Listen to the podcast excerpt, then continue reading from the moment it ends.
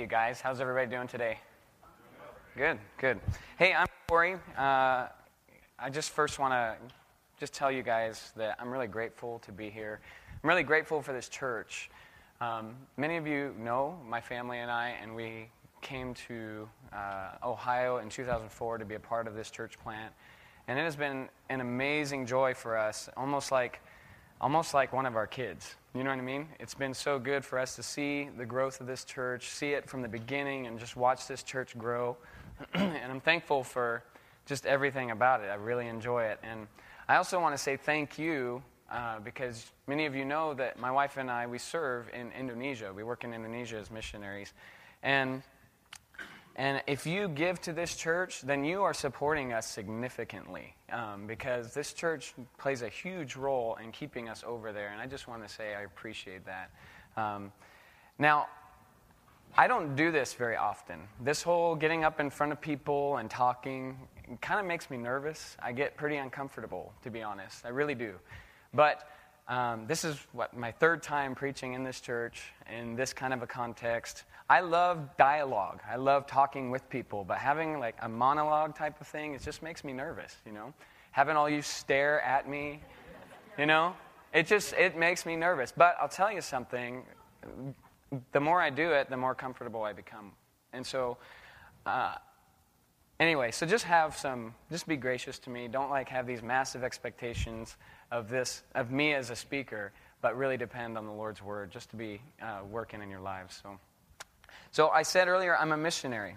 And so that means I'm going to talk about missions, right? That's just normal. So, but I want, before we talk about that, I'd like to talk about the term and concept missionary. It's very easy for us to go, oh, okay, a missionary is somebody who packs up their family and moves to a particular location so that they can do ministry.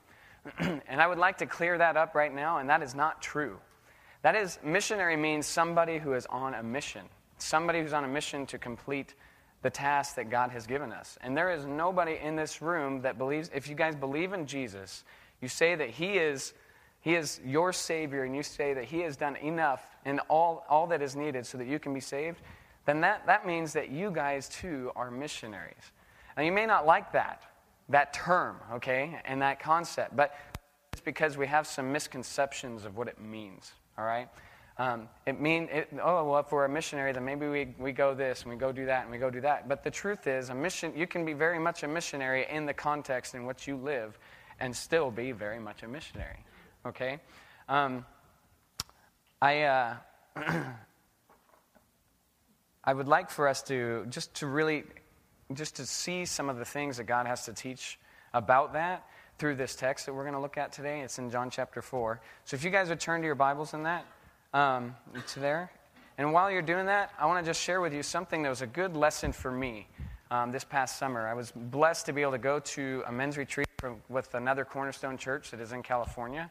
And it was really fun. It's a guy's trip, and we, they rent a bunch of houseboats and go to a lake and have fun doing, you know, lake type stuff, but also just there's just a lot of good discussion. And the topic of the weekend was about just the bigness of God and the greatness of God, and just you know knowing that Jesus has you know fire in his eyes when we think of him in, in heaven and the way Revelation describes him. He is a massive, massive God, and yet you know we oftentimes don't think of him that way.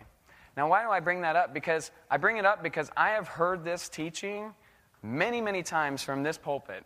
I have heard that teaching many, many times from other areas that we have had our gatherings. I've heard that teaching many, many times when I even listened to Francis Chan teach it in Cornerstone and Simi Valley. But it was still something I had to hear that day. Okay? Now, this is this is normal for us. If we don't have things brought to the forefront of our mind, it's very easy for us to forget it. And so I know very well that this passage that we're going to discuss today was taught over a year ago in this place from a different person. And I, that's okay with me. That's okay with me because we need to be reminded. We all need these reminders, and I just pray that it'll serve you well. So let's read it. we're going to start in verse 1 and go all the way through 42. Now, when Jesus learned that the Pharisees had heard that Jesus was making and baptizing more disciples than John, although Jesus himself did not baptize, but only his disciples, he left Judea and departed again for Galilee. And he had to pass through Samaria. So he came to a town of Samaria called Sychar, near the field that Jacob had given to his son Joseph. Jacob's well was there. So Jesus, wearied as he was from his journey, was sitting beside the well. It was about the sixth hour. There came a woman of Samaria to draw water. Jesus said to her, Give me a drink. For his disciples had gone away into the city to buy food. The Samaritan woman said to him, How is it that you, a Jew, ask for a drink from me, a woman of Samaria? For Jews have no dealings with Samaritans. And Jesus answered her, If you knew the gift of God and who it is that is saying to you, Give me a drink, you would have asked him, and he would have given you living water. The woman said to him, Sir, you have nothing to draw water with, and the well is deep. Where do you get that living water? Are you greater than our father Jacob? he gave us this well and drank from it himself, and as did his sons and his livestock. Jesus said to her, Everyone who drinks of this water will be thirsty again, but whoever drinks of the water that I will give him will never be thirsty forever. The water that I will give him will become in him a spring of water welling up to eternal life. And the woman said to him, Sir, give me this water, so that I will not be thirsty or have to come here to draw water. And Jesus said to her, Go, call your husband and come here. And the woman answered him, I have no husband. Jesus said to her, You're right in saying, I have no husband, for you've had five husbands, and the one that you now have is not your husband. What you said is true. The woman said to him, Sir, I perceive that you are a prophet. Our fathers worshipped on this mountain, but you say that in Jerusalem is the place where people ought to worship. Jesus said to her, Woman, believe me, the hour is coming when neither on this mountain nor in Jerusalem will you worship the Father. You worship what you do not know, and we worship what we know, for salvation is from the Jews. But the hour is coming and is now here when the true worshippers will worship the Father in spirit and truth, for the Father is seeking such people to worship him. God is spirit, and those who worship him must worship in spirit and truth. Woman said to him, I know that Messiah is coming. He was called Christ. When he comes, he will tell us all things. Jesus said to her, I, I who speak to you am he. Just then his disciples came back. They marveled that he was talking with a woman, but no one said, What do you seek? or Why are you talking with her? So the woman left her water jar and went away into town and said to the people, Come see a man who told me all that I ever did. Can this be the Christ? They went out of the town and were coming to him. Meanwhile, the disciples were urging him, saying, Rabbi, eat. But he said to them, I have food to eat that you do not know about. So the disciples said to one another, Has anyone brought him something to eat? And Jesus said to them, My food is to do the will of him who sent me to accomplish his work. Do you not say, There are yet four months? Then comes the harvest. Look, I tell you, lift up your eyes and see that the fields are white for harvest. Already the one who reaps is re- receiving wages and gathering fruit for eternal life, so that the sower and reaper may rejoice together. For here the saying holds true one sows, another reaps. I sent you to reap that for which you did not labor. Others have labored, and you have entered into their labor. Many Samaritans from that town believed in him because of the woman's testimony. He told me all that I ever did. So when the Samaritans came to him, they asked him to stay with them, and he stayed there two days. And many more believed because of his word. They said to the woman, It is no longer because of what you said that we believe, for we have heard for ourselves, and we know that this indeed is the Savior of the world. Let's pray. God, I just really give you thanks for the opportunity that we have as a body to get together, um, to worship you together, to hear your word and be changed by it together. And I ask God that that's exactly what it would do, that it would, it would meet us where we need to be met, it would help us to grow in our relationship with you, in our adoration of you, um, and, and also in our likeness of you, Lord. And so I thank you that you've given me this opportunity to share the things that you have taught me through this text. I pray now, Lord, that you just help me in my weaknesses as I'm ill. Um, help me, God, to just to be a blessing um, to these people. In Jesus' name, amen. All right, so I mentioned earlier that you're a missionary, and that's not unfounded. That's not just something a guy who lives overseas decides, I'm just going to say that to you. You know? Um, if you're spiritual, then you'll be like me. You know, I, I'm not, that's not, I'm not just coming up with something.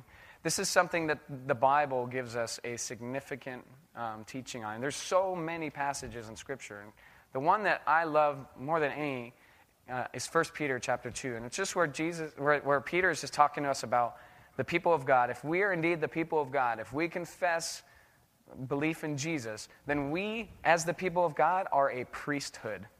A priesthood. I love that picture because what a priest's job is, is to, is to communicate God's word to other people. That's his job. And so, if we are the people of God, then we, it is our job to proclaim his excellencies and teach his word to the rest. It doesn't matter if you move overseas, it doesn't matter if you go to work, it doesn't matter. They're, they're, the, the, description, the job description for each of us is very much the same. And now, this passage that we're talking about, you probably kind of got like freaked out because Tony teaches like every verse, every word. And if I'm going to teach this, it's going to be like forever, right? But I'm not going to do that. I'm, I'm going to stay here. I'm, what I'm going to do is I'm going to extract some things from the text that have really helped me uh, just in my walk and just share it with you. Um, so, kind of, we're just going to kind of look at some big picture items in here. So, I'd like for us to hone in on the intentionality of Jesus in this passage. All right. Now, I'm not, I'm not there. I wish that I could tell you every waking moment of my life was an intentional moment. It was me being on mission, really trying to minister the gospel. Um, I'm not. I, I, get distracted by foolish things. I read the news and I'm like, that's the war I need to go fight. What I just read, that's what I need to get involved in. And it's not. I really need to stay focused on, the, on what God has called me to do. Uh, but the cool thing is, is I was far worse off. There was a day when I would read the scripture and I just really wouldn't respond to it. It just didn't do a whole lot to me. Um, I, I would say that I was pretty young in my faith and I was growing in, in my understanding. But now, but, but there was a time when I would read when Jesus said to go and preach the gospel and go and share the truth with your friends, and I'd be like, mm, nah, not really. That's not for me. And, but so God is growing me in that. And I still have a long way to go. And I know that's true for you guys. I know there's areas, there's some of you in this room who I'll talk about this stuff and you just be kind of like, yeah, I'm not sure if that's for me. Um, and there's some of you who are like, man, I just need this stuff. But the truth is, we're all in a, in a place where God can work in us and grow us. He's done that to me. I know very much He can do that to all of you as well. So, the intentionality of Jesus. Jesus is so intentional, and some of the things that he does just blow my mind. And the first thing I'd like to talk about is how Jesus was very intentional to destroy, and I mean completely obliterate discrimination. All right? Tony talked about this a little bit last week uh, when he talked about the leper in Luke chapter 5. Well, the thing that I just really love is that Tony pointed out is that Jesus puts his hand on this man, right? This man is is unclean by definition. There's many, uh, there are probably people around him that are watching him going to touch him, and they're like, no, don't do it. You know, it's like, don't do it. That's going to be awful. But Jesus is like, but his point is, is I'm going to show that I am not, I'm not partial to anybody. I, I want all people to come. And, and the, what's really cool is he just takes it a step further in this particular passage. So let's unpack it and kind of see how he does that. Um, to, to understand how he destroys discrimination, we have to understand a little bit of history here. Now, since the Old Testament has like over a hundred verses that talk about Samaria, we're not going to talk about a ton of history because we'll be here forever just talking about that. But to simplify it, Samar- this is Judea. Remember, Jesus is going from Judea to Galilee. Here's Galilee. Well, smack dab in the middle is Samaria. Okay? Now, you could go around this way or this way, or you could go right through.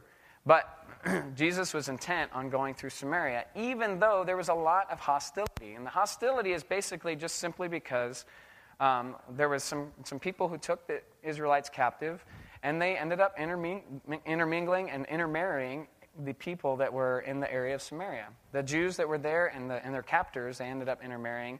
And this was totally forbidden in the Old Testament, all right? Big time forbidden. And it's not because God was racist. God is not racist. He is all about keeping people committed to him, and he knew what would happen is these people would then intermarry with these people who had different beliefs, and then they would end up abandoning the truth. Okay? And that's exactly what happened in Samaria. Samaria, the Samaritans were not people who said, yes, the Old Testament from Genesis to Malachi is, is the Word of God. Okay, That's, we have 39 books in the Old Testament, right? And they said, no, only five of them count. Only five. The first five, the ones that Moses wrote, those are the ones that we believe. All the rest, nah. And you can kind of see this.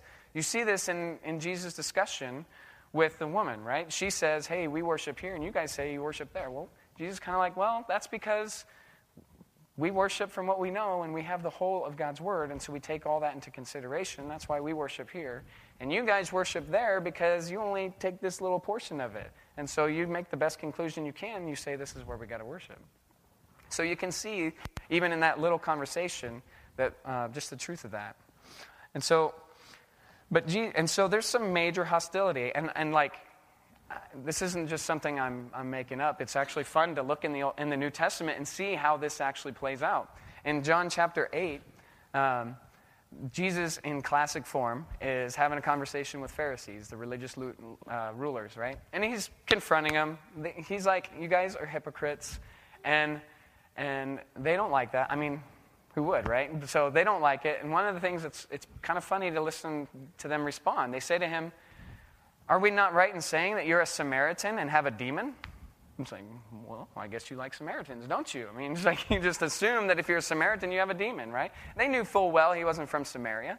They knew that. But it was just their way of just jabbing him and say, look, you're, you're just a Samaritan. You're a demon possessed man. Who are you to speak into our lives, right? That's what they're essentially saying. But it doesn't just go that, like, just from Jews to Samaritans. Samaritans don't necessarily feel real great about about the Jews as well. And you see that in Luke um, chapter 9. This is funny because this is another instance where, where Jesus was heading to Jerusalem, now kind of coming the other way. And he goes through um, Samaritan, or Samaria. His disciples go ahead of him. All right?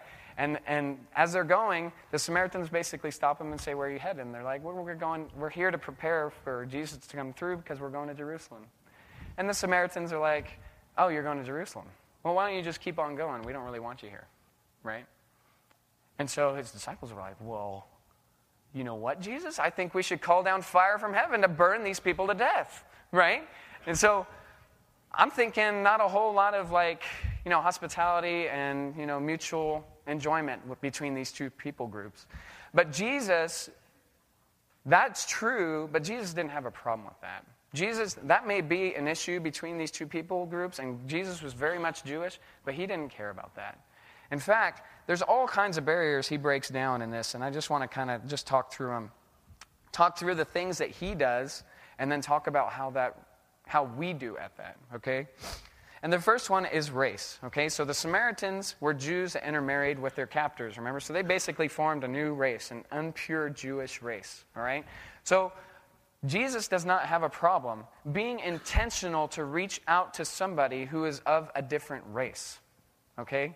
Now, in this, in this church, before I came here, or before I came here, before I came back from Indonesia, uh, I, was, I was really expecting it to be very similar to what it was. This church was very, forgive me, very white. You know what I mean? Um, but there is obvious obviously a lot of growth in how this church has grown. Um, it's just become a significantly more racially diverse church. And I love it. I love it because it really models what Jesus does. It models that Jesus is not about, he is not partial to any type of race. But we, on the other hand, are. And I know that you might be able to look in this room and say, well, no, no, I'm pretty good. But what about like when you have a bad run in with somebody at work. Maybe he's from Bangladesh or something, right? And you just, he's got this, he's got a bad attitude. He's just kind of arrogant. He doesn't speak English to you very well. So you just kind of assume, you know what? People from Bangladesh, they're jerks. I don't really like them. You know what I mean? We, we do that. We, have, we come to conclusions way too quickly when we have some kind of bad run in with people. I know I do. And maybe I'm alone, and if I am, then forgive me. But I, I'm pretty sure that we do that. Another thing we do is we, we, we come to conclusions based on something that we hear, which is ridiculous. For example, I had this guy, when I was in California on that men's retreat, I, was, I spent some time with my mom, and I met this Chinese guy.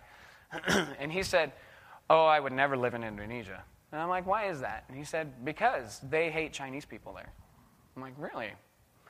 You know that Chinese people own like the majority of the commerce in Indonesia. Like they know that if it weren't for the Chinese people, then this would be this would be dead. Well, but my uncle said that. And I'm like, well, it's not true. He's like, yes, it is. All right, well, I'm, I'm pretty sure it's not true. I mean, they, they can vote. They're not second, second class citizens. They're, they're taking up a pretty significant, um, they, there's a pretty significant population of Chinese people in Indonesia. And so this guy just automatically comes to a conclusion Indonesians hate Chinese people just because of something he heard. And you guys, we got to be careful about that because we do that. We watch the news and we draw conclusions about how we feel about different countries and races. And that's ridiculous. It's really ignorant, especially because before I came here, I thought America was going to be a very different country, you know, after being away for three and a half years. Because why? Because all I'm doing is reading the news. And it was just uh, absurd. I come back and things are much different than I anticipated. So, um, religious groups.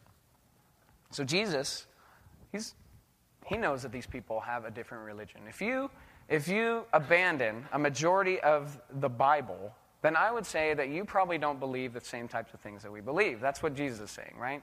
You believe this much, we believe this much. So this is, you're abandoning a big portion of what we b- believe to be God's word, then I'm going to think that they're going to have some different beliefs. Jesus doesn't, isn't bothered by that. He's not affected. In fact, he's intentional to pursue people who have different beliefs. And so, how do we do with that? I mean, are you, are you intentional? Not, not willing, not just willing, but intentional to say, to engage with a conversation with somebody who has a different belief system than you do, with a Mormon, with a Jehovah's Witness. What about a Muslim? Okay, we live in an area that's got a lot of Muslims, you guys, and they intimidate us. Why? Well, just because, you know, we, we have some pretty bad false conceptions, similar to what I just talked about with the race issue. And, but Jesus, he's not interested in that. He's not interested in letting that be a barrier so that he can move forward and have and engage this person. Because what he wants is he wants to grow the kingdom of God. He wants to see the kingdom of God grow, and he doesn't care about these silly little things like differences in beliefs and differences in race. He also doesn't care about the differences in gender.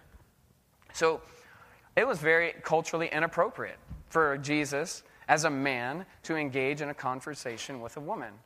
But you know what? Jesus didn't have a problem because Jesus cares about the kingdom of God. All right? Because he wants to grow the kingdom of God, it's not a problem for him. All right? Now, for us as men, we would be wise to do what Jesus does. If Jesus can engage in a relationship with, with a woman or a conversation with a woman appropriately, then we ought to do the same. But the problem is, we're, we're so wrapped up and caught up in, wow, she looks hot.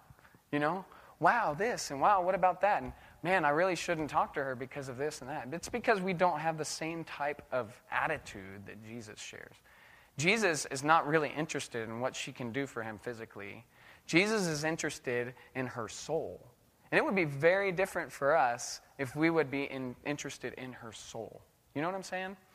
So, culture.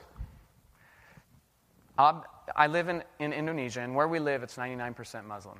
Okay? The whole, the whole culture is built around Islam. Okay? The whole thing. You don't have a birthday party at 5 o'clock. You know what I mean? Because that's Maghrib, and that's when they're going to come, and that's when they're going to have their big gathering every single day. Um, just shortly after that, actually. If we go have a party then, guess what? Nobody will come. And so there's just a lot of just culture that's built simply because of their religion. And it's very true. If you go to, if you go to Judea or Galilee at that time, the majority Jew, they're going to have a pretty significant influence into their, or into their culture. Their religion is going to have significant influence into their culture. We don't understand that. I mean, we, we live in a country where, where we have, you know, we have some things that are, that are Christian in our country and there's some Christian influence, but this is not a Christian country. You know what I mean? It's not 99% Christian. If it was, it would look very, very, very, very different. Okay? But these places not like that. These places are, their culture is very different because of their beliefs and the things that they value. So what do you, and Jesus doesn't have a problem with that. Even though this, I'm walking into a different place, a place that, that probably smells different, it's got different types of foods, it's not a problem with him. I had a, I had a, uh, a guy from, uh, that lived in, where was he from? He was from Latvia, so close to Russia, that lived next to me when I, when I, when I lived here. And we would talk in, in the yard, and, and, it was great. But one day he actually asked me to come to his house, and I was all for it. And then I stepped in, and I'm like, whoa, what is that smell? you know what I mean? Like, it was really like offensive to me. And and then got more into his house, and it's just decorated really weird, and I was just really uncomfortable. You know what I mean? It really bugged me. And and I know that's a human tendency. When we get out of our culture and we start like engaging into something else, a different type of culture, it makes us pretty uncomfortable.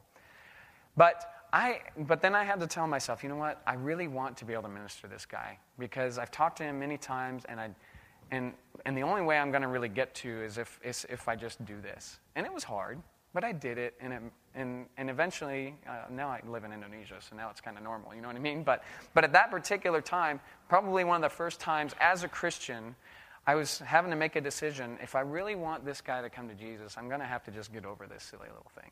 Okay? Jesus does that, and we should too. Enemies. My guess is if you call me, you tell me I have a demon, and I'm like, yeah, well, I want you to burn to death, then we're probably not friends. You know what I mean? My guess is. And, and that's what was going on between Jews and Samaritans. Please don't come here. We don't want you here. You know, just no good stuff going on. But Jesus, again, demonstrates I'm, I'm not going to let my enemy keep me from ministering to this woman. I'm not, I'm not going to say, oh, we're enemies, so, so I can't talk to this person about me. You know, in fact, I'm going to make an intentional effort to cross that bridge to engage this person, even though we are considered to be enemies. Now, enemies come from all different different circumstances. I mean, maybe a guy wrongs me, he says this, I'm like, whatever, don't want anything to do with you anymore. But the other thing is, if you deny Jesus, if you say Jesus is not who he said he is, then you are essentially an enemy of Jesus. So, what that means, you guys, is that the people that you are ministering to, or that you're living among, living in the neighborhoods, people that you're working among, people that you're shopping from, if they deny Jesus, they are essentially your enemy. Okay? Because you, you are one with Christ. And so, if, if he is an enemy of Christ, he's an enemy of yours. But it doesn't even matter because Jesus said to love your enemies. You know what I mean? He said to pursue your enemies. He's demonstrating here intentionally engage with your enemies. You know, but we we're like, but I'm American. Well, I mean, we like to go to war. You know what I mean? Like, and so, so, and we just, it's in our mind that we have to be like against, against people. We have to be intentional to not affiliate ourselves with people who we go to war with, right? And so, but Jesus, on the other hand, he's very anti cultural. He's very, he's not, not anti cultural. He is not conforming to the cultural standard. Our cultural standard is not to engage with our enemies, but rather to not, to not engage with them. And Jesus, on the other hand, says, nope. If they're my enemy, I'm going to intentionally pursue them. And we ought to do the same. This will be the last one sin. So, this woman, Jesus confronts her in the conversation. He says, uh, bring your husband here. And she says, well, I don't have a husband. And he's like, you're right. You've had five. And the man that you're with now actually is not your husband either. So the woman's like, oh man, right? So, so he's, he's not like, oh, I will only talk to those people who are like me. Uh, in fact, I will pursue the woman who is probably a major outcast in this society. And she was. You can kind of pick that up when it says uh, that she came, that, that he sat by this well at the sixth hour and then she ended up coming. What that really means is the sixth hour is six hours plus 6 a.m., okay, the sixth hour of the day. So at 12 noon, in the heat of the day, she's deciding I'm going to go get my water. Where in most cases, uh, women would go get their water for their, you know, just for their needs in their home in the mornings and in the evenings. And so she was like, well, because of my promiscuous lifestyle, people are not real interested in being my friend, and so the best time to go is noon, so I don't have to hear all the garbage that they want to say to me, you know? And so that's the whole reason why they're even in this particular place in the first place, because of her, uh, they're having this conversation simply because of her sinful lifestyle and her sinful patterns. Jesus doesn't have a problem and makes an intentional effort to pursue her. That can be uncomfortable. All right? You have a woman who, in this area, who was really considered to be kind of trashy. You know what I mean? And people were like, keep away from her. Well, we do the same thing.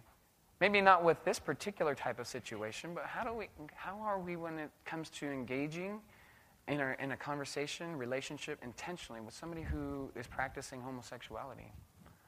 You know, that can be a little bit, that can be pretty uncomfortable for us because we have these strong feelings about stuff like this. Well, I guarantee you, Jesus has strong feelings about the type of relationship that this woman has been in and is in currently. And so, what about, what about things like, like somebody who has been convicted of a sex crime and is a sex offender? And those people make it makes us a little bit nervous. But the truth is, if we model Jesus, we will pursue intentionally people like that. And that makes us, well, I don't know if I want to buy into that. That's pretty tough. And I, I understand that. I understand the feeling because I'm human just like you all. I understand that. But if we want to model Jesus, then we will pursue people in spite of their sinful habits and sinful lifestyles. Okay? Okay. now, some of us are pretty good at being intentional to pursue these people, these, the, these, these, overcome some of these barriers that we talked about. Just last week in Life Group on Sunday night, um, Tom Lawson, he was just sharing about how in his workplace, there's all these people that are coming from all over the world to do their residency at, at this Ohio Medical Center that he works at. And he's like, it just dawned on me. He's like, man, these people, they, they come here and they don't have any friends or anything. You know? They, he said, I have got to do something about that. I have got to be intentional to meet these people where they are. So he's having people to his home, over to his home, having dinner with them for, you know, five hours, having conversations, giving them good food and really trying to engage into their lives, being intentional in spite of the very many differences, okay? Cultural, race, you name it. He is still very intentional. I love that. I was so encouraged when I heard that. But I also know that we're not all there, all right? We're not all making those intentional efforts like he is. And, and it'd be something that we really need to be working through, you guys. Number two, Jesus is very intentional in his conversation. And this is where you guys go, oh no, like this scares me, all right? This means the missionary is going to say we have to go to the mall and we have to sit down next to people and talk to them about Jesus. And I'm not saying that. If you want to, that's fine. If you want to do that, that's great. I'm not saying that, okay? Because what was going on with Jesus? He was going from A to B right? He was going from Judea to Galilee. He decides, I'm going to go through Samaria because most people would think that this is bad. And so he says, I'm going to intentionally go through Samaria. And he's tired. I mean, who wouldn't be, right? So he takes a break, has a seat next to this well, right? And then this woman ends up coming. So it's not Jesus going to the mall, sitting down with the intention of sharing the gospel, but it is Jesus going through Samaria so, uh, in his normal, like he's going from here to here and just his normal daily things, it is him going to a particular place and being intentional to share the gospel with people. And what this means is we need to be looking, like he did, for simple ways to include truth in our conversations. This woman's coming to get water. And he's like, okay, how can I think of how to you know, convey truth in this particular circumstance. And he does it. Okay? If we are intentional to look for ways to put truth into the conversation, truths that we have learned in church, truths that we've learned from reading the Bible, from reading books and being in our life groups and Bible studies, we will be so we will talk so much more about Jesus than we would if we were not. Okay? You will not always have the opportunity to even to speak into a, into a circumstance. You won't always. But you will have a lot more if you try. You know, if you are intentional like Jesus, looking for an in, you will, you will. You will have all kinds of opportunity. It doesn't mean that you have to be this guy who is so like well versed and able to talk about for hours and hours and hours okay this means that if you try if you are intentional and you speak even for 15 seconds that you are being a part of planting seeds and watering just like what he talks about later okay you may i i when i was uh, i would i would go out and i would share with people and then I had people tell me things, and I don't mean to say this arrogantly. I had people tell me things like, wow, man, I couldn't do that. And I'm like, well, you should have seen how I was back then. Like, I, when I first started sharing with people, I was just like, I didn't know anything. I didn't know hardly anything as far as like, you know, what the Bible was. Even some basic doctrines, I was not there. And, and I would walk away, I, I would get to, you know, put little nuggets of truth in, and I would walk away from conversations going, man, I just got rocked. Like this guy had, he said this, I didn't know how to answer him. You know what I mean? I did not know what to say. And you know what I do? I go home and I study and I learn about it, and then the next time it comes up, I'm able to answer it. Now, one of the things we do, we need one, some of the uh, truth that we hold to when we do share with people is Mark 13 11. And this is where Jesus is talking to his disciples, and he says, Do not be anxious beforehand what you are to say, but say whatever is given to you in that hour. For it is not you who speak, but the Holy Spirit. I love the verse. I love it because because it can give me some, some encouragement and strength to go in. But there's another verse that I love because it really helps me to understand why in the world couldn't I have answered that question when that guy had it. And it's in, and it's in John 14, 26. Jesus says, The Holy Spirit, whom the Father will send in my name, he will teach you all things and bring to remembrance all that I have said to you. And what that means is the Holy Spirit, he brings to remembrance the things that we have learned they don't just magically come, okay? So when we read in Mark 13 11, where he says that he will give you the words, he will give you the words.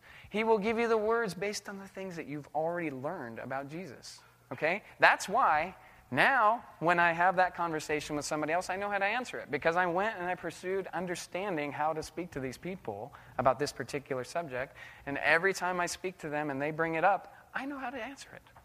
You know? But it, I didn't know how to answer it before. The Holy Spirit didn't, couldn't grab it out of my brain and bring it forward because it wasn't there, you know? And so, yes, we depend on the Holy Spirit to give us the words to speak. But yes, we have to study truth so that in the, the times where we do speak, He can bring that forward so we can actually say what needs to be said. Okay? Does that make sense? Good. Um, one thing I really want to encourage us in, though, is don't feel like you have to tell everybody everything. Okay? I know this is what keeps us from doing it, to be honest. When we have, when we have an opportunity to speak into a situation, sometimes we're like, oh, I don't have an hour. I, I guess I can't do it. Well, but you have five seconds, and maybe you can say something that would, that would help them, uh, you know, correct their thinking or at least have some kind of an opportunity to understand what is true about a situation. Okay? And the reason why is once again, Jesus, he said this is more than a one man operation. He said we have one person who sows and another person who reaps. Okay? He didn't say you do it all. He said this is a multi person operation. For me, I, I listened to people teach me about the gospel for years, many, many years. And it wasn't one guy from one church. It, was, it wasn't two guys from one church. It was this guy from that church, this guy from another church, this guy from something else. And I was, in, in all of these experiences, I finally, you know, Jesus just brought all those things to culmination at one particular point, and I was able to give my life to Christ. It wasn't because of one person. I'm thankful for every single one of those people. And so don't feel like I've got to get Every, it's a, it, was, it was failure if I didn't get to share the entire gospel. Well, the reality is, guys, I mean, you would need days, you know what I'm saying, to really convey um, just the depth of God's truth to the people. Our last intentional one.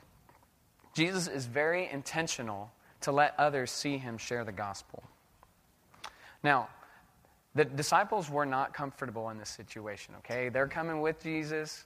You know they're not comfortable. Now, it doesn't mean that they're not willing, but they're not comfortable. Okay, you can kind of see it in, in some of the conversation. Um, for example, when he's talking to Jesus, or I'm sorry, when Jesus is talking to the woman in verse 8 or in verse 27, they come back and they're marveled. And they're like, why are you talking to her? You know, they're, they're thinking that. They don't say it because they know Jesus is like, he's all about these Samaritans, even though they're, they're not necessarily right? Remember, they're the same guys that said at a different time, burn these guys to death. You know what I mean? So they're not, they're not super thrilled about being there. In fact, just so you guys know, in Luke 9, where that did occur, that was after this experience, after them seeing Jesus be so intentional. So we're all in process, you guys, okay? Um, so, but in verse 8, you see that they went to go get food. Now, this matters. This makes a difference because these people, they were so, the Jews were so anti Samaritans. So, I mean, not, maybe not everybody, but they were very much anti Samaritan. So for them to actually go and, and say, okay, we're willing to eat, that's tough. I mean, I know what's that, what that's like, you guys. I'm not anti Indonesians, but it's hard enough even being friends with these people and eating their food, let alone if we were enemies. You know what I mean? So, so these people, the, the Jews are actually really trying to make an effort here. They're trying. It's hard for them because of all of their prejudices. It's hard for them because they just, they just don't feel comfortable, but they're willing to do it. It's hard for me to stand up here and talk to you guys because I don't feel comfortable doing it. But the more I do it, the more I feel comfortable doing it. Okay? It's not because I have all the answers, it's just because I, I just understand that this is what I'm built to do. And we are all built to do this, you guys. So, one of the things Jesus does is he brings people along so that people can see what he's doing. All right? He's letting his disciples see him. Now, some of you are really good at talking with people. All right? Some of you are really good at engaging and very intentional to talk about the gospel, talk about truth with others. Some of you aren't. Okay? Some of you are just nervous, and I understand that. But you know what? You know what Jesus' solution is to that? To model it. To model it. So the good the guy that's good at it models it for the guy that's not so good at it. Okay?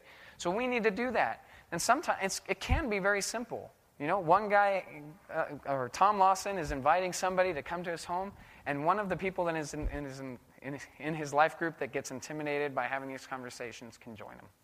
And just hang out. Okay? You don't even have to say anything. I mean, you can, but you don't have to. Just to watch and learn. Okay? And even in our life groups, when we get together, like if you're if you're sharing with somebody, give me the details. I want to know how that conversation went so that I can be built up, so I can learn how you have these conversations the answers you give to people when they have questions. So if I'm weak and you're strong, I want to hear. So let's be intentional, you guys, to show how we do this, and it will make a big difference. And the reason why this matters is because because well, I should back up. I should say why why in the world do we have to be intentional the way Jesus is? Well, because if we are intentional in overcoming these barriers, in the way we speak to people, if we're intentional with allowing our witness to be seen by others in the church, man, God will change lives, you guys. God changes lives when people are living the way Jesus does and conversing the way he does. And so, quite simply, you guys, a conversation with people will change people's lives. It will change lives. Okay? Um, this woman and the woman at the well, her life was changed by a conversation. Okay? Now, obviously, God is the one who is working, and we know that it's His Spirit who is moving in people, but He uses the conversation to accomplish that. Okay? So it's a conversation. We have conversations all day long, you guys. Now, if we would be intentional to take those conversations and shift them and make them about Christ, man, what could happen? For this woman, it was, I'm going to go run and tell these other people I just met the Messiah of God. She was stoked. She was so excited.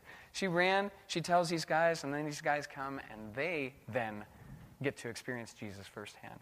So not only does it change a life, it changes many lives, you guys. It, it, it can move from one person to many. And you know what's really cool? It doesn't stop at this village. All right? Jesus ends up moving forward after all of his ministry, getting crucified, and God raising him from the dead. And he gives a command in Acts chapter 1 for them to go to multiple places, for his disciples to go to multiple places. One of those places is Samaria. Chapter 8 of Acts, guess what's going on? All kinds of preaching in this, these villages in Samaria. Chapter 9, this is my favorite part. Chapter 9, verse 31 says, so the church, this is after all kinds of work that has been going on. So the church throughout all Judea and Galilee and Samaria had peace and was being built up and walking in the fear of the Lord and the comfort of the Holy Spirit. It multiplied. So no more Judea and Galilee, and we don't like Samaria. It's Judea, Samaria, and Galilee united in Christ, you guys. That's awesome. Now, it can't happen if we're not going to be intentional.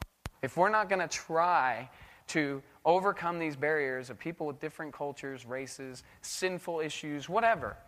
It's not going to happen if we don't if we don't try to put truth in our normal everyday conversations with people. And it's not going to happen if we're not discipling each other and having the people who are who are well versed and, and really capable of doing a good job evangelizing, showing those who are not how to do it. So, let's be intentional you guys. It'll change things. Conversations will change lives, people. All right? Let's pray. God, I just give you so much thanks. Um, God, because you gave, I had many conversations with somebody and another person and another and another. God, and that led to my hope in you. That, I know that's true for anybody in this room who believes in you, Lord. Somebody had to have a conversation with them, or they had to hear something from the mouth of a pastor, or, or read something in a book, or they opened your Bible and came to an understanding. But have we do not grow without conversing, Lord. And God, I just pray that this church would be a church filled with people who are so intentional to speak your truth, so intentional to reach out to people that are just not them, not like them, Lord. And I pray that your salvation would, God, it would just move forward. And Lord, that many people would come to know you because of the intentional efforts that we make, make as your people, Lord. We love you. Thank you so much for your word. It's in Jesus' name I pray. Amen.